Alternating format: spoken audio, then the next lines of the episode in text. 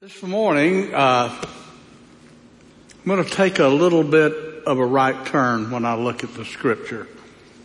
Uh, most of you are going to recognize it. Has anybody ever heard a message about feeding 5,000 people or men or 4,000? Okay. Have you heard a message? Raise your hand. Now I raise my hand. I've heard them and I've preached them. This morning in chapter 8 of the book of Mark, is that story of the 4,000. And to answer a question somebody asked me one time, these are two different events and two different locations, okay? But when I looked at this as I was studying for this, uh, it didn't come out like it normally did because I saw something a little bit different in here. Uh, you've probably heard of this too. But I think it's something that is good for us to re- be reminded of. While we live in this world and we have to take the good with the bad, it's kind of like a Clint Eastwood movie, the good, the bad, and the ugly. And uh, too many times it's just bad and ugly, but we, we need to understand as a child of God we actually live under a different standard and a different set of rules because our God is sovereign. And our God loves his children. He, he loves to do things that confounds the world. And he loves to do these things that show you and I who are living in this world God is large and in charge. Amen? He's large and in charge. And when I looked at this story, I saw something different. Let's read what Mark wrote in uh, chapter 8 verse 1. It said during those days, you notice the word another large crowd had gathered. Since they had nothing to eat, Jesus called his disciples to him and said, I have compassion for these people. They have already been with me three days.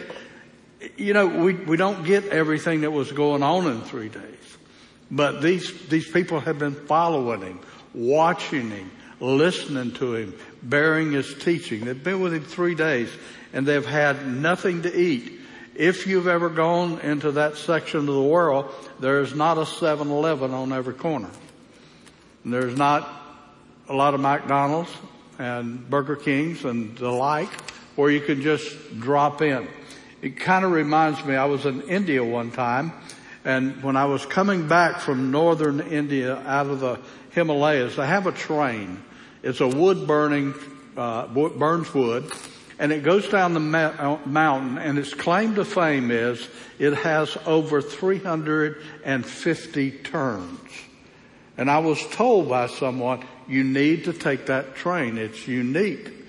And it was unique, but as I stood next to everybody at the station, I noticed everybody had a plastic bag of bread. And, you know, I just looked and, and didn't think anything about it till I got halfway down the mountain.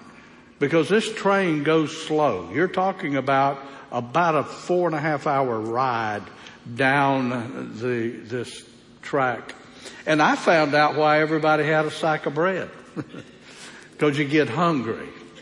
And thankfully there was a lady that sat across from me and she looked at me and I must have looked hungry and she broke some of her bread and gave it to me.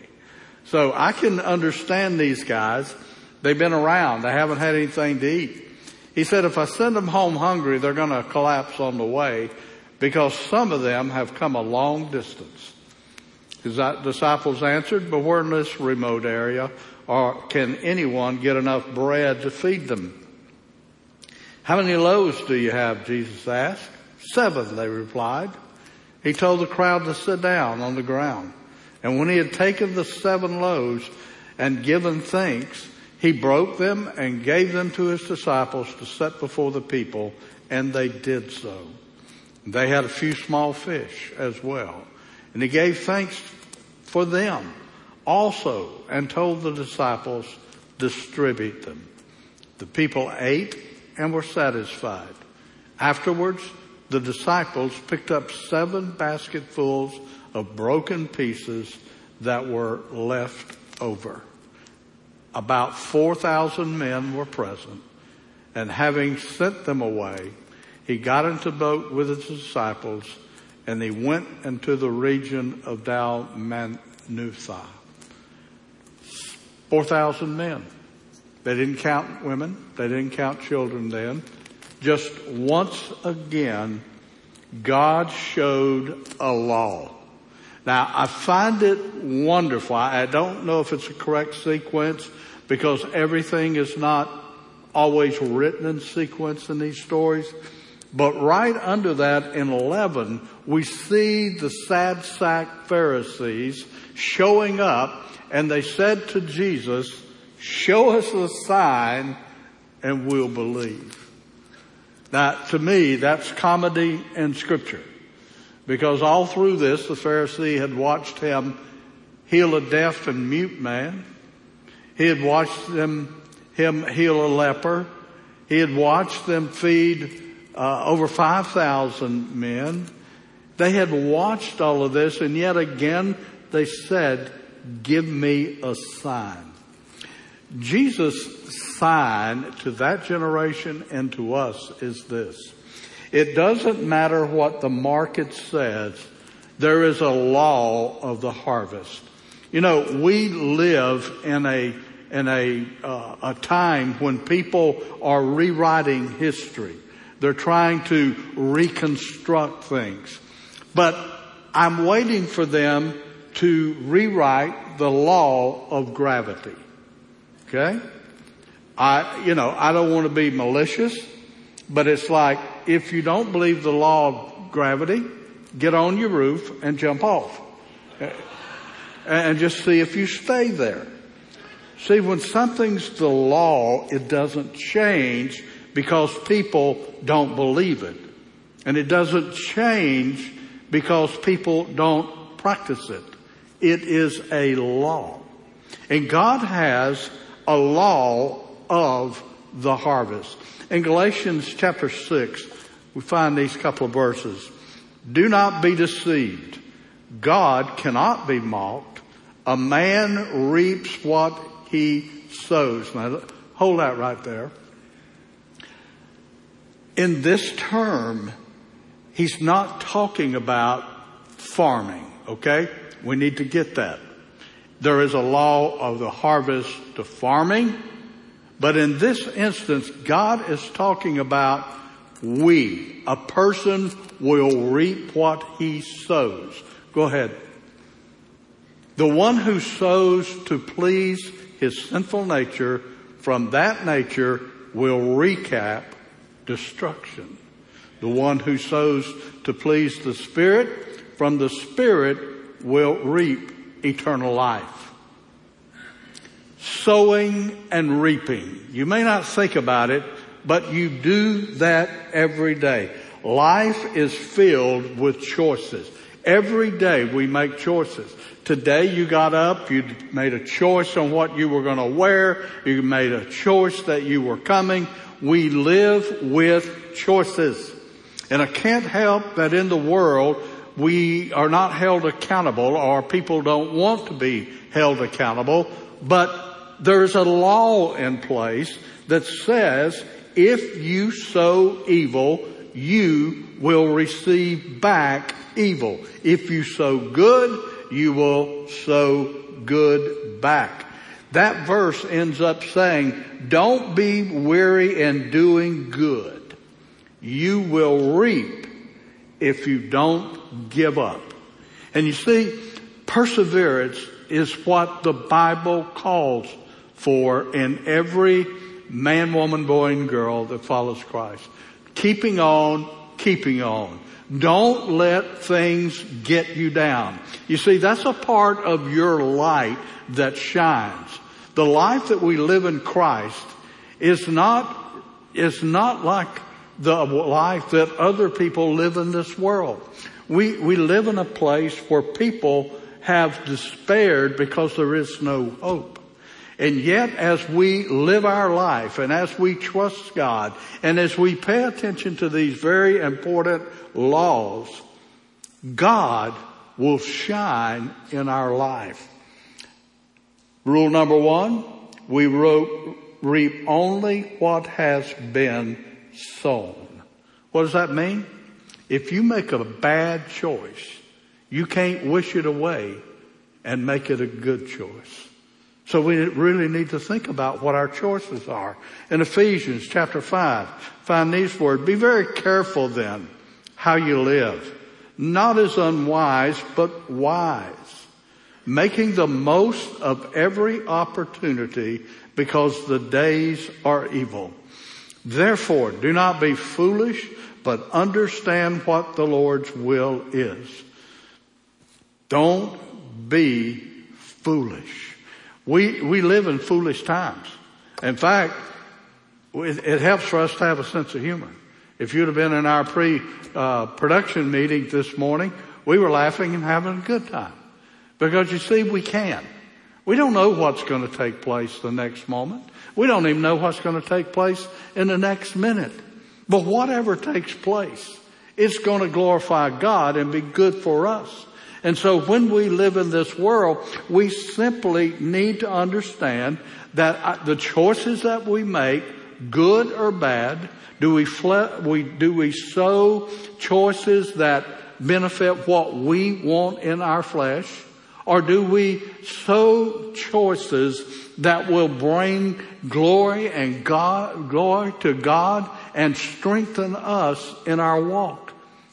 a good choice will be a good choice and a bad choice is going to be a bad choice. Second law, we reap the same kind we sow. Look at Genesis chapter 1. We're going to read several verses. Then the Lord said, let the land produce vegetation, seed bearing plants and trees, and the land that bear fruit with seed in it according to their various kinds. And it was so. The land produced vegetations, plants bearing seed according to their kinds, and trees bearing fruit with seed in it according to their kinds, and God saw that it was good. Going on down, verses 24 through 25 or 21, God created the great creatures of the sea and every living and moving thing with which the water teems. I like that. According to their kind and every winged bird according to its kind and God saw that it was good. And God said, let us, let the land produce living creatures according to their kinds. Livestock, creatures that move along the ground, also wild animals according to its kind and it was so. I thought long and hard about this. And I'm just going to tell you. don't get sucked in to the philosophy of this world. You are not being mean or hateful when you don't accept the fact that a man born a man is a man and a, man, a woman born a woman is a woman and you can put all the surgery and pills you want to and you still got a man that looks very ugly in a dress and a woman that looks like a butch in a pair of pants. That's the fact of life. I, I want you to understand nobody has ever come up in science and said your DNA changes because you do stuff. Now you don't have to be hateful towards the people, but you have to understand you don't have to believe that garbage and you don't have to go along with it. I mean, friends, you, you, you, can take a pig and put a dress and perfume and lipstick on it, but you still wind up with a pig in a dress with lipstick and perfume. And, and we need to understand God is a God of order and there are laws that determine what happens in this world. And just because the society has gone vastly stupid, that doesn't change the law. We need to understand God gave us these laws in order to operate in, in this world, in order to have hope in this world, not to give up in this world. And I know that if you get enough stuff crammed in your head, you begin to sway a little bit, but that's where perseverance comes in. Get in the Word of God understand the Word of God will explain life very explicitly, very clearly, so that we know what's going on. Third, we reap in a different season than we sow. I remember with my little granddaughter, now 25, ah Lord, I remember when she was about that high. She always wanted to plant. We always had a garden. And we always made a section for Callie. And she would come and she would plant whatever vegetables she wanted. And then we would have a space that she would plant seeds uh, for flowers. And every day after school, when she came to our house to wait on her parents, she would go through the house to the garden and sit and wait and wait and look. And she would say, Pops, do you think there there, there's something wrong. No, baby, it takes a while to germinate. And I try to explain. She would take that the next day, come in from school, zip through the house, and go look at her plants. Sometimes when we make bad choices and nothing happens, we continue to make bad choices because we don't believe there's a law in place that says what you sow, you will reap. You're not always going to reap the results of what you sow. Either bad or good, you're not going to immediately. Just like it takes while for that seed to germinate, take root downward before it takes root and grows upward, so does the things that we sow. And that's how we get lulled into sleep. The devil will say, see there, you did that, you were nasty to that person, or you did this and you didn't get caught. But one day, it'll come back and it'll be there. Why? There is a law in place that says whatever you sow, you're going to reap. For we reap more than we sow. Now, if this were not true, no farmer would plant a seed, would they? No, I mean, it's like the man I heard. He bought a pickup truck and he said, I'm going to get rich selling watermelons in Florida. And so what he do? He got in his truck and he went to Georgia. He bought a truckload of melons for a dollar a piece, came back to Florida and sold them for a dollar a piece. And after he'd sold all of his melons, he told his wife, we didn't make any. His wife said, where's the money? He said, well, I don't know. For some reason, we didn't make any. But don't worry, honey. I know what to do. I'm going to buy twice as many melons up there and come back. See, that's, that's not a law that works. I mean, we are going to reap in an abundance of if we sow good over the seasons of our life, that good is going to come back more than we actually sowed. And if we are sowing evil thoughts in our minds, see, sowing seeds doesn't necessarily have to be towards someone else. We can sow, sow evil thoughts into our mind, which will cause us to lean towards the flesh and the things that that seed happens. We just need to watch out. And one of the best things to do when you're trying to live under the law of the harvest is know the scripture and know the word of God. Hosea 8 explains it like this. They sow the wind and reap the whirlwind. The stalk has no head. It will produce no flower. Were it to yield grain, foreigners would swallow it up. Hosea was simply saying what Israel was doing. They were sowing the wind and they reaped a hurricane, uh, to put it in, into perspective. So we need to understand whatever we sow, that's going to come back to us in an abundance. Fifth, we reap in proportion to what we sow. God's part is that whatever is sown is multiplied many times. Man's part is to trust in God's sovereign promise, His mercy and His providence, and sow all that we can. 2 Corinthians 9, 6. Remember this, whoever sows sparingly will also reap sparingly. And whosoever sows generously will also reap generously. That is the law of the harvest. That is not the law of name it and claim it.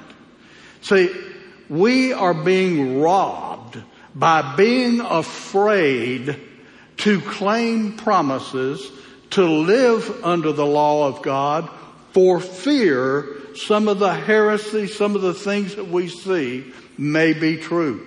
Understand something. When you know the truth, it'll set you free and you'll know what is false. This isn't a false doctrine. It is the law of the harvest. As we sow, God's multiplication comes into play. They had a few loaves of fish, or uh, a bread, and it didn't say how much fish they had. But it did say how much they had left over. You see, something in God's hands will multitude and meet the need that is there.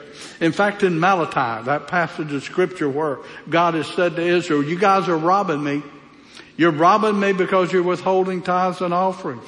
And God said this, I want you to try, I want you to try me. I want you to test me. I want you to just see if what I say is true. And he said, you'll find out, I'll open the windows of heaven and the, the scripture says, it says, until the need is met. Folks, we need to understand the Word of God was written to us more than just to tell us what happened in the Bible. It is a chart on how to live life. I've had people say, you know, you get a, have to have a driver's license to drive a car, but you don't have to have any license to have a child, and there's no instructions, no practice to have a child. Yes, there is. What do you think the Word of God is? It's how to have a marriage, how to live life, how to invest your time, where to give your time, your presence, your efforts. The Word of God is an instruction manual, not just for life, but the abundant life. The life that will allow us to go through life with a fullness and with a lack of worry simply because God is in charge. Sixth law is we reap the full harvest of good if we persevere. The evil comes to the harvest on its own. You say, what happens when I, have you ever said something that you thought it was good and it was good and you had a good spirit about it and it wound up be taken for bad? Have you ever had that happen? I heard some of you thinking, saying, well, not every time when you sow something good. Look at Matthew 13. I mean, to show you what happened. Jesus told them another parable. Kingdom of heaven is like a man who sowed good seed in his field. But while everyone was sleeping, his enemy came and sowed weeds among the wheat and went away. And when the heat sprouted and formed heads, then the weeds also appeared. The owner's servants came and said to him, Sir, didn't you sow good seed in your field? Where then did the weeds come from? We have an enemy. You had an enemy this morning when you got out of bed. To have an enemy tonight when you get back in that bed and go to sleep. It doesn't matter what you do, you will have an enemy that will try to put weeds in what you have done. We don't get discouraged over that because again, our God is sovereign. So what's the key? It's knowing the Word of God, but it's not just knowing the Word of God, it's how to apply the Word of God. You know, so many times we get bogged down.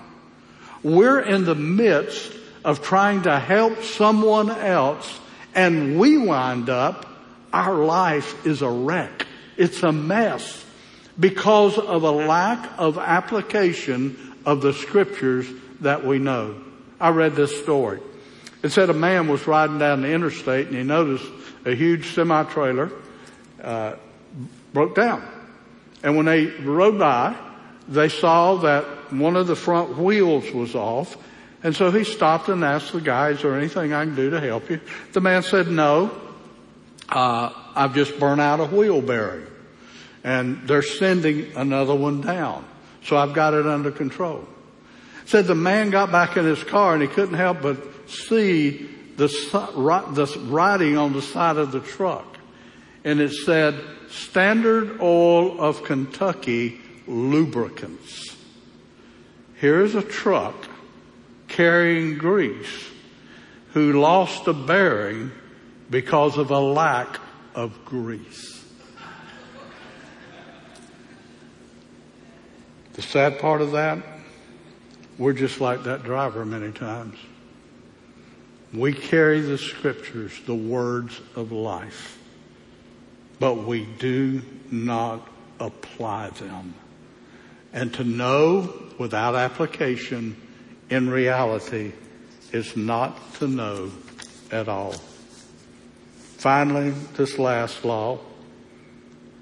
You can't do anything about last year's harvest, but you can this year's.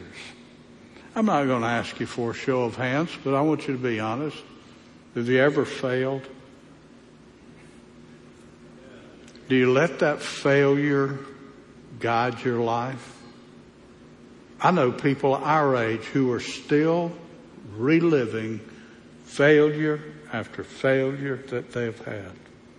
They have allowed one failure in life to turn into their life. They've allowed one happening in one day to determine the story of all of their life. Listen, you can't do anything about the past. Hindsight, yes, 2020. But even though you can see in the past what you should have done, you can't go back to the past and undo it. Back to the Future was a movie. It is not reality in life. So what do we do? Well, we learn to live with the consequences of our failure. Just understand, in the law of the harvest, our failure will have uh, consequences. So how did you do that? Well, you confess your failure to God. Psalms 32, 5. Then I acknowledge my sin to you and I did not cover up my iniquity. That's what I call powder puff prayers. You try to convince God that it wasn't as bad as it was. And you go away without a sense of forgiveness because we just simply have not repented. I said, I will confess my transgressions to the Lord and you, God, forgave the guilt of my sin, Selah. You need to understand if you're dealing with guilt and you've asked God to forgive your sin and you still feel guilty, that's the work of the evil one. Because the Holy Spirit does not bring guilt into your life. The Holy Spirit brings conviction that there is an issue that you need to take to God. But guilt is all of the devil. You need to learn to rest in God's forgiveness. Psalm 32, verse 1. Blessed is he whose transgressions are forgiven, whose sins are covered. We are blessed. And we need to rest in that. Do you realize that there is a majority of people who have spent their life afraid to venture out beyond where they are for fear they would fail one more time because that failure is still in their mind. Do you understand that when you go to God and you confess, you leave it with Him? It's like saying, Lord, I did this. I confess my sin. I'm bringing it to you. It's under the blood of Jesus. I, I'm, I'm leaving it with you. You do what, what you want to. And God said, I'll toss it in the sea of forgetfulness and I'll never remember it again. We need to learn from our failures. Psalms 119, about three verses. I have considered my ways and I've turned my steps to your statutes. Before I was afflicted, I went astray. But now I obey your word. It was good for me to be afflicted so that I might learn your decrees. Do you see what this fellow's saying? Had I not suffered because of what I did, I would not have learned. You see, sometimes as parents, we discipline because we're mad. You know, have, have you ever, just think about it, have you ever just spanked your child? And if that bothers you online, that's tough. Spare the rod, spoil a child. We're living with a generation of spoiled kids because they don't know what a belt on their butt is, okay? I'll just, that's a commentary and uh, we'll go on. But have you ever done that out of anger?